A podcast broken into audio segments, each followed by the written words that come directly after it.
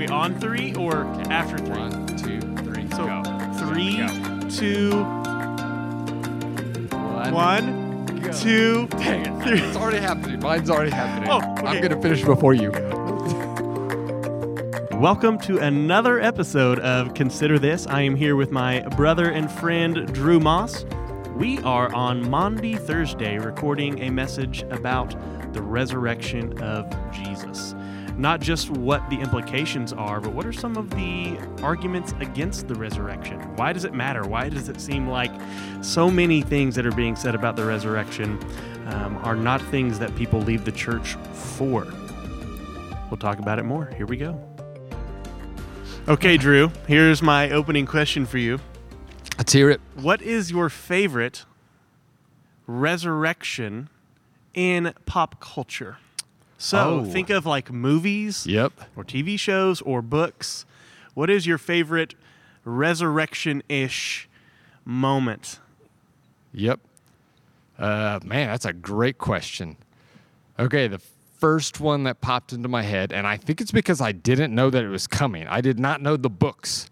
Uh, Lord of the Rings, Gandalf. Dang it! that is mine. Is that you're gonna be yours? That is I'm to think of another one. We're uh, just a couple of nerds here. I didn't. Okay, so I didn't read the books. So I really like they do in the movies where they show up and there's like they come face to face with this white wizard. Yes. And I'm like, oh gosh, oh no, they're meeting the bad guy, Mm-hmm. and then it's Gandalf. And so yeah, that one actually, that one kind of uh, it got me. It's a good one too. Yeah. I mean, going from Gandalf the Gray to Gandalf the White. Yes. Like somehow more powers. Yes, I like that. that was a It's cool really one. good. That was a cool one. Um, well, this morning, this evening, whatever time it is, who knows? TBD. It is Maundy Thursday. That's what we That's do know. We are talking about the resurrection of the Lord Jesus Christ.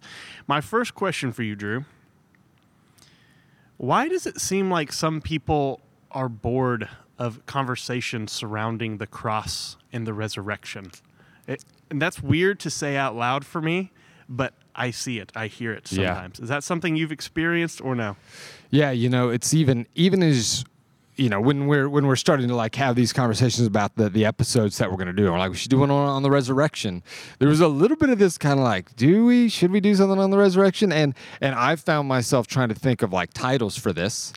Um, and like, what's a title that people want to listen? Because if we just put, if we just enti- title this episode "The Resurrection," uh, I, I bet we get significantly less listens. Uh, like, and, and I like it's like we're trying to find what would be something that's kind of interesting and you know grabby and stuff, if you will. You know what I mean? Uh, and that's not. I'm not trying to take shots at listeners or anything like that. I don't know that I would click on it if it was just that. There's something that you're touching on about that, um, and I don't know if it's because we have tied it up if the I, I don't know if some something that has to do with it's it's been tied up with Easter bunnies and eggs and and it's just kind of uh, more like uh, cutesy than it is powerful for us. If it's more, I don't know if it's because. Uh, it's something when if you grow up in church, you hear about over and over and over and over again, and and and so there's something that kind of loses. Sadly, it shouldn't be this way, but something that when we hear something a lot, it can kind of lose some of its uh, gotcha-ness, like Gandalf. Like what got me with Gandalf is I did not see Yeah, it coming. yeah. Right.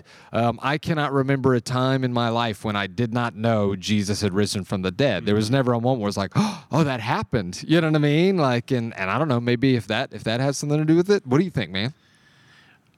I think that's it. Probably just the repetitive nature of it. I think part of it is people see it as a really awesome thing that happened in the past and that probably has something to do with my future, but maybe doesn't have a lot to say for me now. Yeah. You know, like, yeah, that's cool. I, we talked about that already, so let's move on Yeah. a little bit. Yeah. Um, and so really, really maybe not thinking a lot about how that deals with things in our life and Yeah. how important that is. because Uh, I think that that is like you know the answer can't be.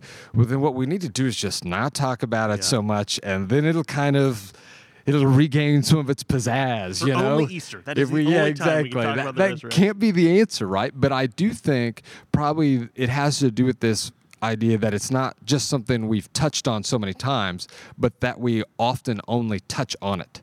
That we talk about that it happened without actually digging deeper into the Yes. implications of that, uh, the the power behind that, the the other the many different truths that spin off from the resurrection that affect so many other parts of scripture and our lives and stuff like that. And so we just kind of skim its surface over and over and over and over again without ever actually diving into it, you know? Yeah, we probably do a disservice that we say so often, you know, and Jesus died and he rose again, and kind of leaving it at these two Yeah, terms. yeah. And and even maybe with a good heart, like we kind of know. Yeah. Like when we speak this, so much of it is we know the depth of that. Yeah, there's like an the importance of that. assumed But there's a distance between just like hearing that with your ears and knowing something Yeah. that is has a, a depth to it. And so maybe there is a disservice when we skim over it and just mention it, though we will never just not mention it. It's, Yeah. it's okay to mention it. Yeah.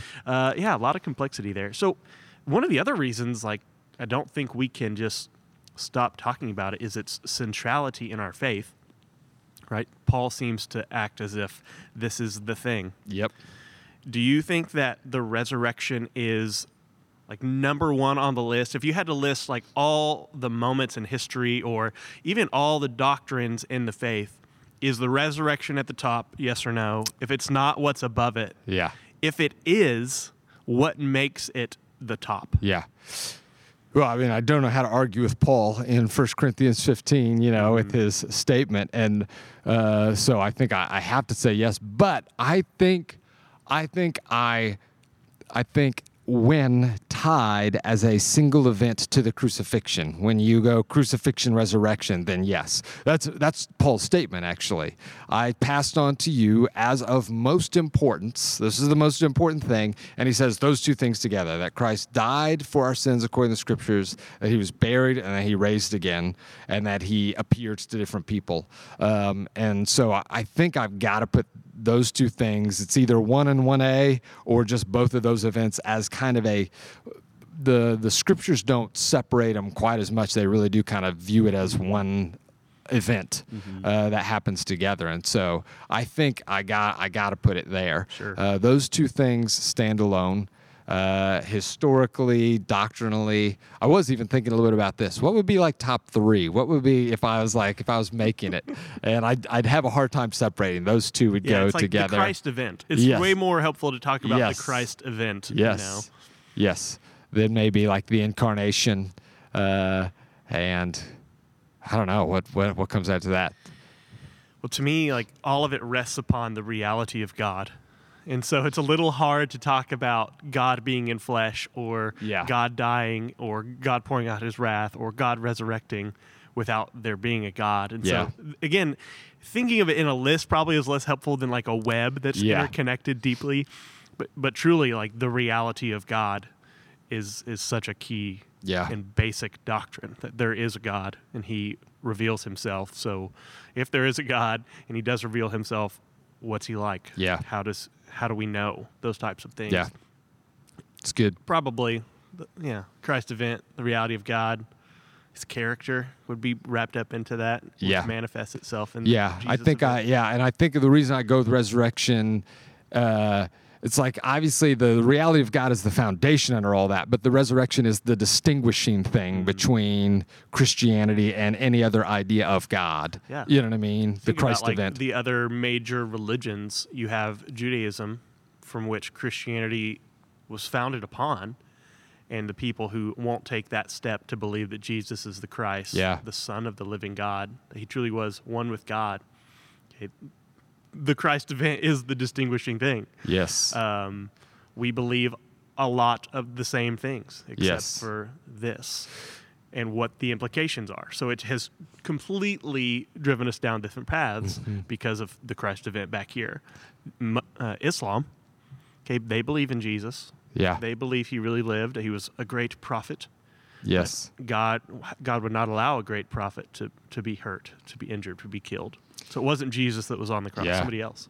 Okay, so I heard this actually. I've, I've heard this stated before that Christianity is the world's most falsifiable religion, uh, meaning that it is it is the easiest to hold up to scrutiny and disprove or prove or however you want to say it, you know that because every other religion starts uh, virtually as you look back at it every major religion or even minor kind of cult spinoff starts with with one person, usually a dude, one person going off by themselves, having a religious experience, and then coming back and sharing that and saying, This is what happened. Uh, uh, Muhammad goes off into a cave. The angel Gabriel visits him, he says, and gives him these scriptures, and he goes back, and nobody is allowed to go. Nobody has the ability to go. No, that didn't happen. It's you like just got to take no his word on it. What? It's like there weren't a lot of exactly exactly there. this is what joseph smith does he Mm-hmm. goes off into the woods he has an experience where the three members of he wouldn't call them the trinity but the fa- actually he, maybe it's just the father and the son visit him in the woods. I can't remember but jesus and the father visit him in the woods. They tell him hey this is how this is and we're going to give you these scriptures but you, we're going to take them away before anyone else can see them and you just got to trust him. Uh, buddha has an enlightenment experience.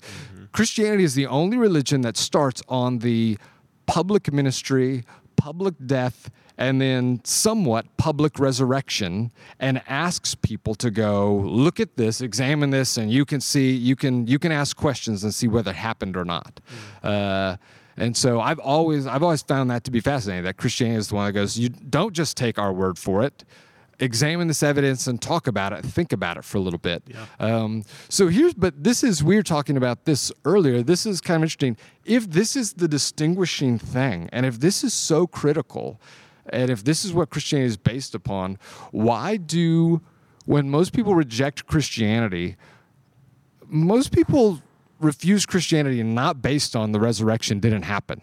That's not, if you ask people, that's not where they go. It usually has to do with secondary issues, uh, like uh, the Bible's view of sexuality, uh, like um, whether whether it's uh, whether it's old and patriarchal or whether being against organized religion. yeah yeah just I just don't like organized religion. I don't like bad that. experience with a church. Yes, those kinds of things. It's yeah, that's true. Why is it? If this is like the fundamental thing, this is what makes Christianity Christianity, then why don't you we hear more people rejecting this when they reject Christianity? I think two things. Number one, I believe there is a realm which we cannot see. Okay, Okay. yeah. I believe there's a real enemy that uses real strategies to do anything in his power, limited power, to get creation to not acknowledge God as God and King.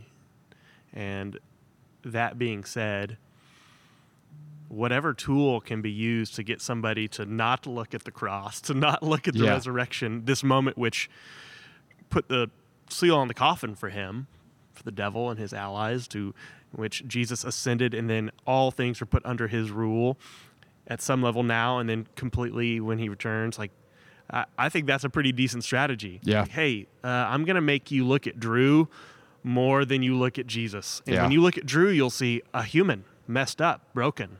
Mm-hmm. And that's way better than when you look at the cross and the resurrection, which shows amazing power, but also the character of God. Yeah. Okay, that's a, that's a pretty pretty smart strategy, yes. actually. Yes. Um, number two, I think a lot of those things uh, that you've listed off are, I don't know if I'm allowed to say, but excuses for actually people a lot of times just kind of wanting to do what they want to do.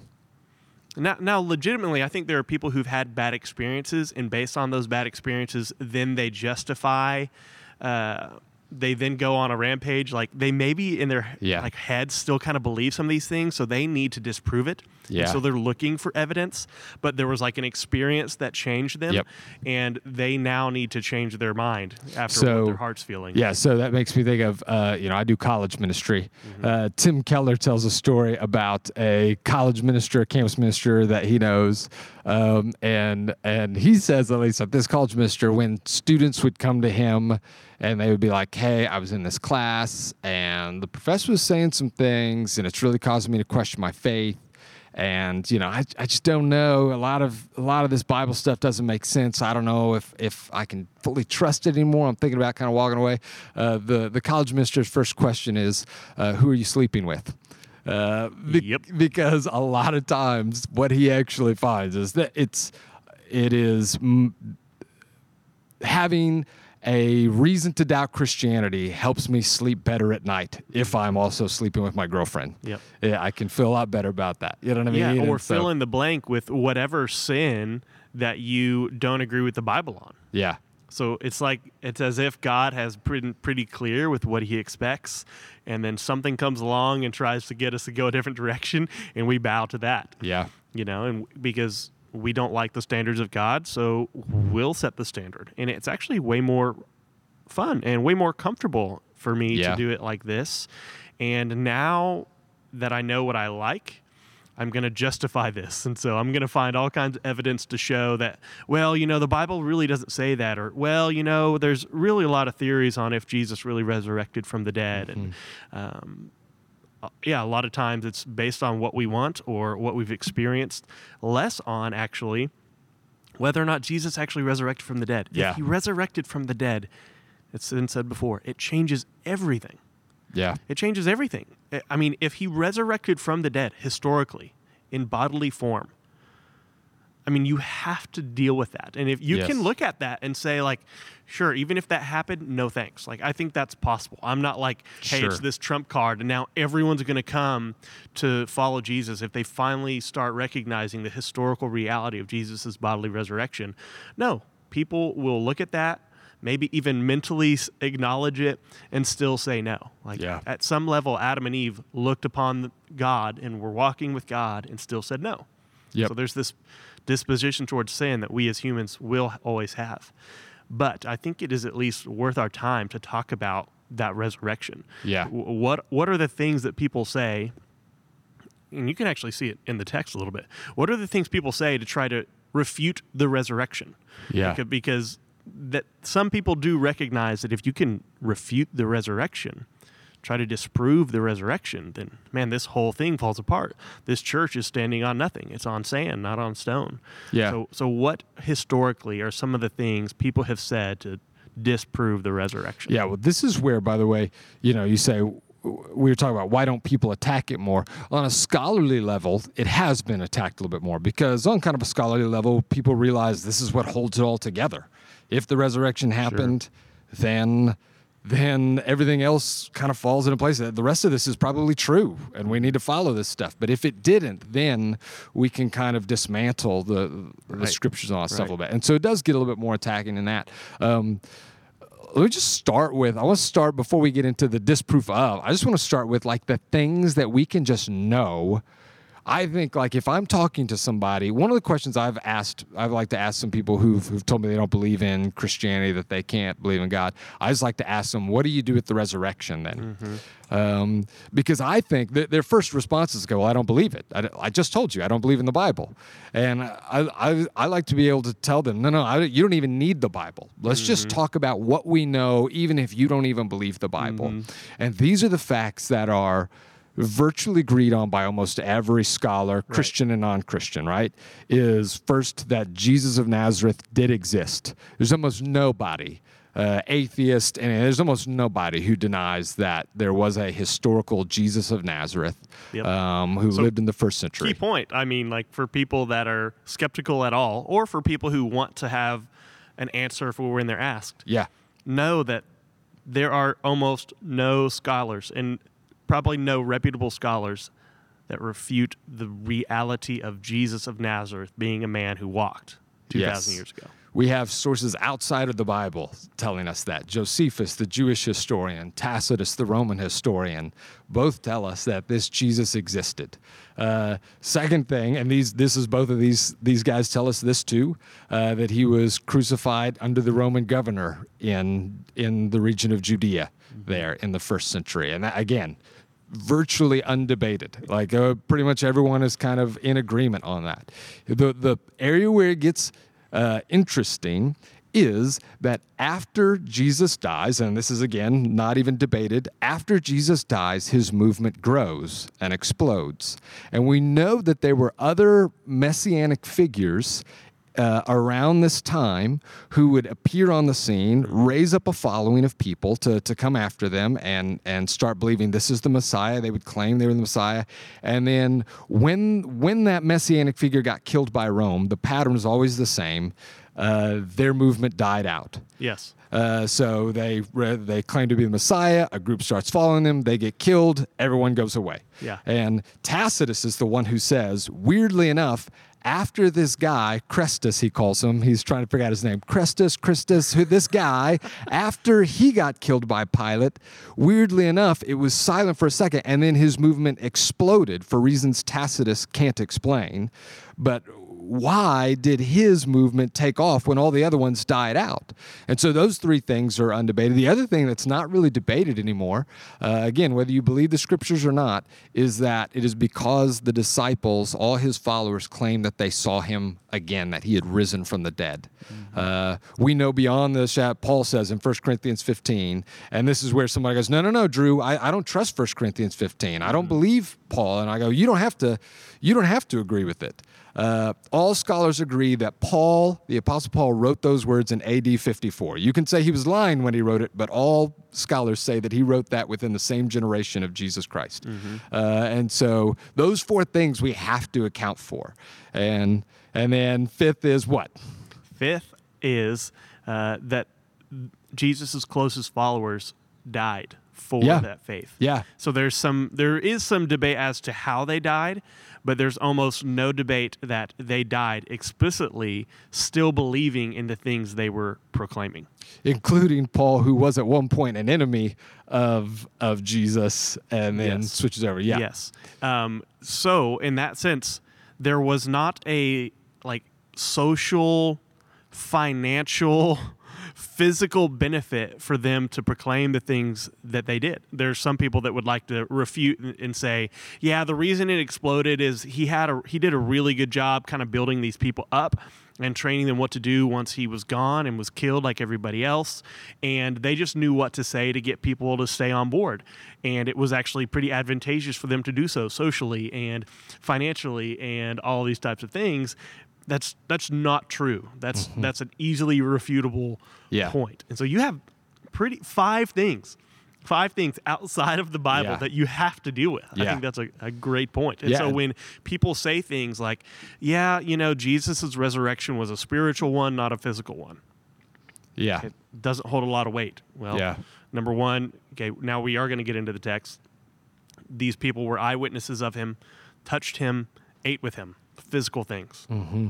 Okay, some people would say, "Hey, probably somebody stole the body. That's what happened." Yeah, doesn't make sense. Yeah, why? Uh, well, it depends if, if it was what, what some people say is like the Pharisees themselves moved mm-hmm. the body, or the religious leaders, the Sanhedrin had it moved so that his disciples wouldn't. Uh, the biggest problem with that is that those religious leaders all they had to do to end this movement was produce the body.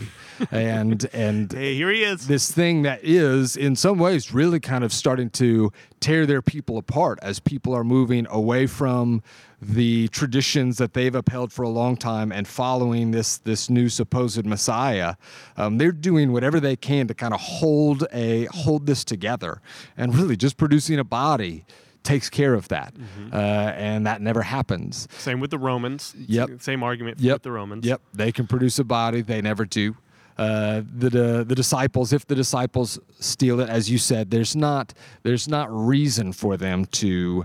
Uh, there's not reason for them. There's no benefit for them to try and put on this kind of charade right. for a while. By the way, I think one of the reasons people think that think that idea is that you know oh yeah it's easy for people to just kind of get behind the idea that this dude was god and kind of worship him. Um, it's easy for people to put on a big production and steal a body and kind of create this whole thing. I think they are thinking of like modern western culture and not ancient near eastern culture. Mm-hmm. like the idea that uh, anyone in in the Jewish culture and what we would call like Second Temple Judaism would ever worship a human being as God uh, is that's that's it's much that culture is much more closer to Saudi Arabia today than it is to America. Yeah, in America, people believe a lot of dumb things and make all kinds of invent all kinds of weird cults all the time, and people, you know what I mean? Uh, people will wait for UFOs to come behind comets because we've got the freedom to re- to believe dumb things. Uh, but in Saudi Arabia, nobody would ever even dare to proclaim themselves to be God, and nobody else would even dare to worship a person as God because that that that's there's no social advantage. There's no religious advantage. You're probably going to get killed doing that.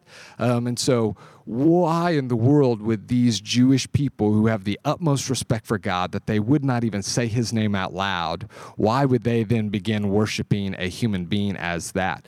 And this is where it's like stealing a body even if they know they stole a body, that does not lead them to blas. They're not gonna. Let's just blaspheme for fun. Yeah. Um, let's just blaspheme to try and build up a crowd. You know, what I mean, they'd be. I think they'd be far too afraid of God to do that. Well, afraid of God and afraid of the culture. Like literally, the thing that would get them killed the quickest is blasphemy, which would get them stoned. Which it did get people stoned. Yeah. Okay, so they claim Jesus is one with God, resurrected, and now sitting at the right hand of God. All the people in that region of Jews would know exactly what that means. Mm-hmm. And then they would pick up rocks to kill that person who said that out loud. Mm-hmm. Because Leviticus 26, 14 says, You kill blasphemers. Because God is so good, God is so holy, you shall not speak of God or act toward people in a way that is godly, right? That is. Unacceptable. What are some of the other other refutations to the resurrection? So the main ones are the main ones are that that it's uh, the body was stolen by disciples or by the government, by the leaders, or and then an old one that really has been kind of put away. Nobody really puts much stock in anymore. Is that Jesus? It's called that swoon theory that Jesus like passed out from loss of blood, from trauma, from whatever. That he basically went into a sort of comatose state and then came out of that a few days later, and uh, and people you know worshiped him. But by and large, science is what's kind of done away with that one, and our understanding of the human body, and the idea of like a uh, a Jesus, like I always picture like a Jesus. Uh, coming out of a coma, somehow getting himself out of all the wrapping, and then kind of like gasping and wheezing and pulling himself into town. Mm-hmm. And well, rolling a stone away yeah, yeah, that took multiple full strength Roman guards to do, and it was sealed. yeah. And then somehow beating up or sneaking past those guards, Yeah. right? I just, I, yeah, I just, it just doesn't even, even if somehow he pulls off, he can't be in great shape, and he can't, I can't see it being like something where the disciples look at him and like, we should worship this guy right there. You know what I mean? Like as he's kind of just like in the fetal position on the ground. Uh, you know, it just doesn't seem to fit. Uh, the other one, and I did not know this, but this is actually, I, I always thought of this one as kind of a side one, but I was just reading recently that this has become the more prominent objection is the idea that in grief, the disciples had some sort of spiritual hallucination experience. Yeah. That because this actually has happened, like people who have traumatically lost a loved one have had hallucinations and seen that person. And so the idea is that Yeah, uh, individuals. yeah. The idea is that they this is what happened to the disciples. But yeah, the biggest problem with that is just hallucinations are basically waking dreams. They are they are something that happens in my brain. And so for the same reason that Justin can't ever be in my dream, he can't ever dream the same dream as me. Justin also can't see the same hallucination I see. Even if we do even if we do both have a little bit of like mental illness, even if we do both have some crazy stuff going on, but we can't at the same time it's see the exact same thing. Uh, also, it doesn't explain Paul, who states that his conversion was based on an appearance of the risen Christ, and he's not grieving. He's he's actually anti Jesus at this moment, and so he doesn't have any sort of like um, major. Uh, major mental anguish that would cause this in him at this Right. time so and the mental anguish that they were experiencing, even though it could be true to have an individual say or see something, for hundreds of people, as as is claimed, to Yeah. have that at the same is ne- it's never happened. yeah So you ne- now you're producing an unscientific theory to try to prove something that you think is unscientific. Yeah. So you're kind of using methods to refute things that you don't like. Yeah. That that just don't don't mesh. And so it, it's not historically accurate. It's not scientifically affer- accurate. Psychologically, it's never happened mm-hmm. before. And so, not again, doesn't hold a lot of, of weight, a lot of stock. Anything Going else you could think of on that, or or I that? sorry, you you may. have Well, uh, the I wanted just to talk about the um, the swoon theory for, for a minute. Again, just look it up. It, it wouldn't take long for you to look it up. Look at modern medical doctors describing this historical reality of Roman crucifixions. So we have a lot of historical evidence of what went down during crucifixions, and we have modern scientists, doctors, looking at that and saying that's not possible. Okay, the Yeah. amount of blood that he lost alone, the asphyx- asphyxiation that he experienced, that we would have experienced, the you know de- severe dehydration he would have experienced, the um, weakness that he would have had. That many people, yeah, if they if they don't bleed out, they just stop breathing because they they have no more strength to be able to pull themselves up to breathe. Um, By the way, if you want to check this out, all you got to do is Google the word swoon because nobody really uses the word swoon anymore hmm. except for in relation to the swoon theory. That's the only time you ever hear that word. So you just Google swoon, you're bound to see swoon theory of the resurrection come up. So I'm gonna I'm gonna start using that in sentences more. yeah, you need to start Just- putting just yeah, figuring out a way to use swoon more often. Any other theories? Um, other theories that are reputable at all? So the only one I've ever heard aside from this, but it really does not get into the evidence very much. It doesn't. It doesn't deal with the evidence. Uh, is uh, is actually was it, I heard this a while ago, and I was I was trying to find it again. I couldn't couldn't find it. But John Dominic Crossan, I think it was on Discovery Channel, uh, said uh, you know they would do those little like specials on Jesus around Easter time on the Discovery Channel. And he said he believes Jesus was just kind of thrown off and thrown into a shallow grave and buried, and that was just kind of it. Uh, it doesn't still, I think he has to use the hallucination theory because it still doesn't explain. His thing doesn't have anything to do with how do they see, uh, how do they see resurrection appearances. He doesn't have any answer for that. So I think he has to move to the to the hallucination theory to try to explain that. And Uh, again, but- you run into the problem of all the people that did see the event, Yeah. were eyewitnesses of the death and even the burial. Yeah, that you know. they use that the gospel writers again, whether you believe them or not, there's significance to the point, fact that they they use actual names. It was Joseph of Arimathea's tomb. You know what I mean? They're writing this in a time when people could go fact check that. Yeah. Nicodemus helped. You know what I mean? These kinds of things. Mary so yeah, was there seeing these Yeah. things. Um, those aren't things you easily forget. yes, Um, yeah, think about someone you love. You you don't easily forget where that person is buried. yes. You know. That's So by the way, I've uh, I've had this conversation with a student who had been in our ministry, turned atheist, and I actually had this dude explain the resurrection to me. Tell me what you do with the resurrection, and uh, he, as we talked through it, he said the words to me. Uh, I will admit that the most likely explanation for all the events that happened there is that Jesus rose from the grave. I will. He, he said, "I'll admit," but he's he just goes, "But I still still can't believe it." And so it's kind of interesting. Like even from his atheist perspective, we'll go, "Yeah, the, it makes the most sense of all the evidence," and yet still can't bring himself to it. Which I think kind of goes back to what you even mentioned earlier that.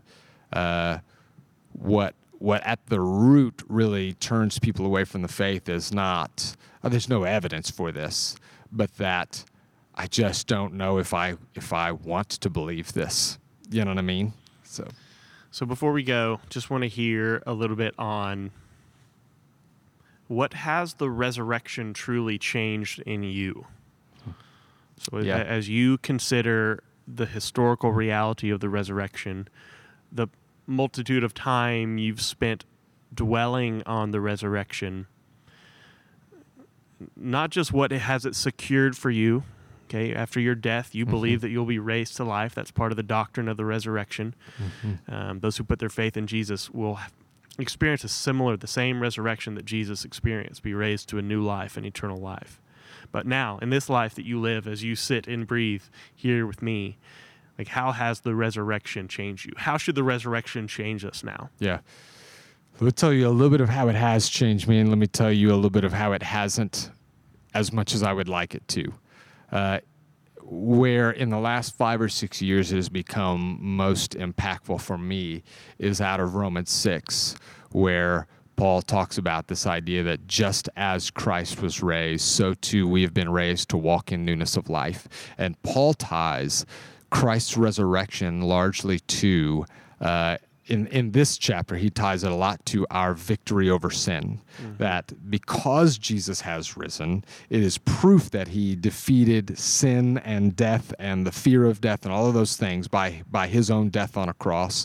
Um, it is proof of that, it is his conquering of that.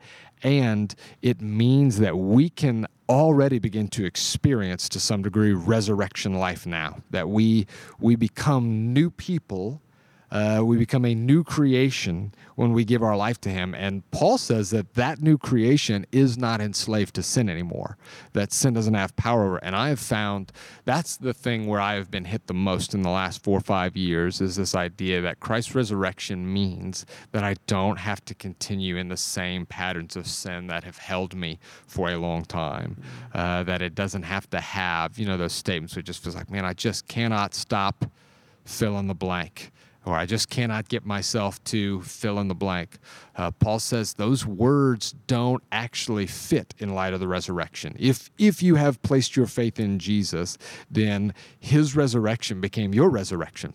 That you were in buried with Christ and you were raised with Christ, and so you walk in the power of that resurrection. Uh, he'll he'll talk about that. That the the I think it's Romans eight. Uh, that the the same spirit that raised Jesus from the dead is now living in us. Mm-hmm. The same spirit that has that power is now living in us. And so that's been one of the areas where I think it has given me the most encouragement. Here's where I think I, I still I need it to change me more is that my belief in the fact that I will be resurrected one day, the hope that this is not all there is, um, I want that to sink in more to me, and that should change more things like uh, generosity in me and sacrifice in me. Um, I think if I believed that more, if the more, like if I really did let that be a reality, that this little sliver, these 80 years I got, is such a tiny part of what my life actually is, I think I would be, it would be much easier to sacrifice for the gospel and for kingdom things because this is so nothing compared to what I have coming.